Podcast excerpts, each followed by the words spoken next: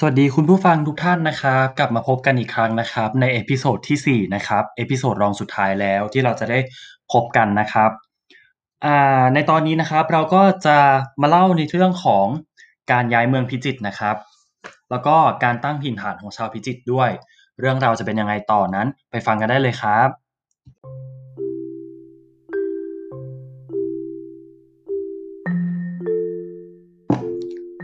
การย้ายเมืองพิจิตรนะครับเมื่อเราปีพุทธศักราช 2410 นะครับ กระแสน้ำในลำน้ำน่านนะครับ เปลี่ยนทางเดิน โดยมีสาเหตุมาจากที่ชาวจีนนะครับ ได้ไปทำไร่ฝ้ายในบริเวณนั้นที่เป็นท้องคุ้งพื้นดินต่ำพอเมื่อถึงช่วงที่น้ำไหลแรงจัดนะครับ จะทำให้ผิวดินข้างคลองนะครับ พังลงมา ส่งผลให้กระแสน้ำนะครับ ไหลลงคลองเรียบบ้านท่าล่อนะครับ แล้วก็ไปบรรจบกับคลองท่าหลวง ที่อยู่บริเวณหน้าตัวเมืองในปัจจุบันนี้นะครับแล้วก็เลยไปจนถึงคลองห้วยคดคลองบุษบงเหนือแล้วก็ใต้ในอำเภอบางบุญนาคนะครับทำให้เกิดเป็นลำน้ำขนาดใหญ่ไหลไปบรรจบกับลำน้ำยมที่ตำบลเกยชัยอำเภอชุมแสงจังหวัดนครสวรรค์นะครับทำให้แม่น้ำน่านนะครับ เดิมทีไหลผ่านตัวเมืองพิจิตรต้องตื้นเขิน ส่งผลให้การสัญจรไปมาทางเรือนะครับ ต้องชะงักลง และทำให้เกิดความเดือดร้อนจึงต้องย้ายเมืองใหม่มาอยู่ที่หมู่บ้านท่าหลวงซึ่งเป็นตัวเมืองในปัจจุบันนี้นั่นเองครับ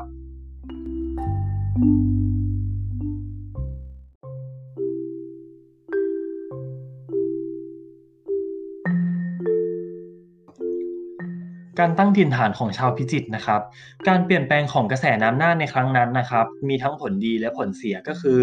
เมืองพิจิตรที่ตั้งอยู่ริมสายน้ำน่านเก่านะครับ เมื่อกระแสน้ำเปลี่ยนทางเดิน แม่น้ำน่านก็จะตื้นเขินนะครับ ใช้เป็นเส้นทางคมนาคมไม่สะดวก เส้นทางการค้าขายทางเรือนะครับ ก็ต้องเปลี่ยนมาใช้เส้นทางสายใหม่ทั้งหมดนั่นเองครับ ส่วนคนถิ่นเดิมนะครับ ก็มีการย้ายถิ่นที่อยู่น้อย จะมีบ้างที่ไปถางป่า แล้วก็ทำเป็นที่มาทำมาหากินใหม่นะครับ และเมื่อประชากรในชุมชนเพิ่มขึ้นนะครับ ที่อยู่อาศัยและที่ทำมาหากินครับแคบลงนะครับ นอกจากนี้การอพยพถิ่นฐานยังมีหลายสาเหตุนะครับ ก็คือสาเหตุแรกก็คือ การเปลี่ยนแปลงทางธรรมชาติ ไม่ว่าจะเป็นการเปลี่ยนแปลงของกระแสน้ำน่านเดิมนะครับ เมื่อลำน้ำน่านเปลี่ยนทางเดินจึงย้ายเมืองพิจิตรมาอยู่ที่แม่น้ำน่านสายใหม่ก็คือคลองเรียงที่ไหลไปบรรจบกับคลองท่าหลวงคลองห้วยคดคลองบุษบง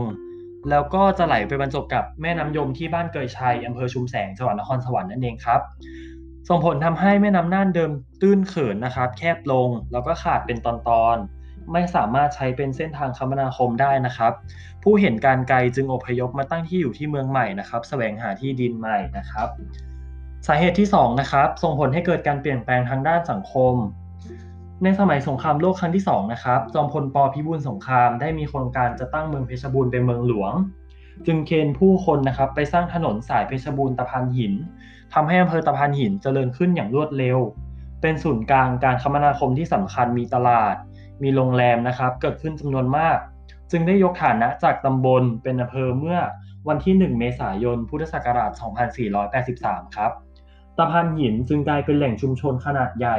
จนได้จัดตั้งเทศบาลตำบลขึ้น และเคยมีแนวคิดที่จะย้ายจังหวัดพิจิตรไปอยู่ที่อำเภอตะพานหินแล้วครั้งหนึ่งครับ แต่ภายหลังก็ได้ล้มเลิกไป นอกจากอำเภอตะพานหินนะครับ ท้องถิ่นอื่นๆ ก็เจริญขึ้น จึงมีผู้คนอพยพถิ่นฐานย้ายเข้าไปอยู่ใหม่กันอย่างหนาแน่นนั่นเองครับ สาเหตุที่ 3 นะครับ การอพยพของคนต่างถิ่นนะครับ พิจิตรมีพื้นที่ที่สมบูรณ์และยังว่างเปล่าอยู่มาก จึงเป็นปัจจัยให้คนต่างถิ่นนะครับอพยพย้ายกันเข้าไปอยู่เป็นจำนวนมาก กว่าร้อยปีมาแล้วนะครับและช่วงระยะเวลาที่อพยพมากที่สุดคือช่วงหลังสงครามโลกครั้งที่ 2 นั่นเองครับ เนื่องจากเป็นช่วงที่ภาวะเศรษฐกิจตกต่ำ มีการซื้อขายที่ดินกันมากนะครับ พวกที่มีที่มาทำกิน มีน้อยหรือไม่มีนะครับ ก็จะอพยพมากันจับจองป่าเสื่อมโทรม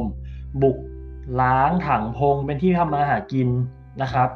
ซึ่งจำแนกจากคนอพยพเข้ามาได้เป็นทั้งหมด 2 กลุ่มนะครับ ก็คือพวกแรกก็คือพวกที่อพยพมาจากทางน้ำได้แก่แม่น้ำน่าน แม่น้ำยมนะครับ และเมื่อแม่น้ำน่านเปลี่ยนทางเดิน ที่ดินริมฝั่งแม่น้ำสายใหม่ยังว่างอยู่มากนะครับ พวกแควพิจิตเดิมก็อพยพกันมาเป็นพวกแรก ต่อมาคนต่างถิ่นที่เดินเรือค้าขายอยู่ ก็พากันอพยพมากันมากนะครับ จากจังหวัดทางภาคกลาง ไม่ว่าจะเป็นจังหวัดอยุธยา อ่างทอง สิงห์บุรีนะครับ นครปฐมปทุมธานีครับ แล้วก็มาอาศัยอยู่ตามริมฝั่งแม่น้ำน่าน แม่น้ำยม จนเกิดเป็นชุมชนใหญ่ขึ้นมานั่นเองครับ ส่วนพวกสุดท้ายนะครับ คือพวกที่อพยพมาจากทางบกนั่นเองครับ นับเป็นพวกที่อพยพมามากที่สุด ส่วนใหญ่มาจากภาคกลางและภาคอีสานนะครับ นอกจากคนไทยต่างถิ่นต่างเผ่าพันธุ์แล้ว ยังมีคนไทยเชื้อสายจีน คนไทยเชื้อสายมุสลิม ที่อพยพเข้ามาอาศัยทำมาหากินนะครับค้าขายอยู่ในเขตชุมชนเมืองใหญ่ ๆ ก็มีเป็นจำนวนมากเช่นกันครับผม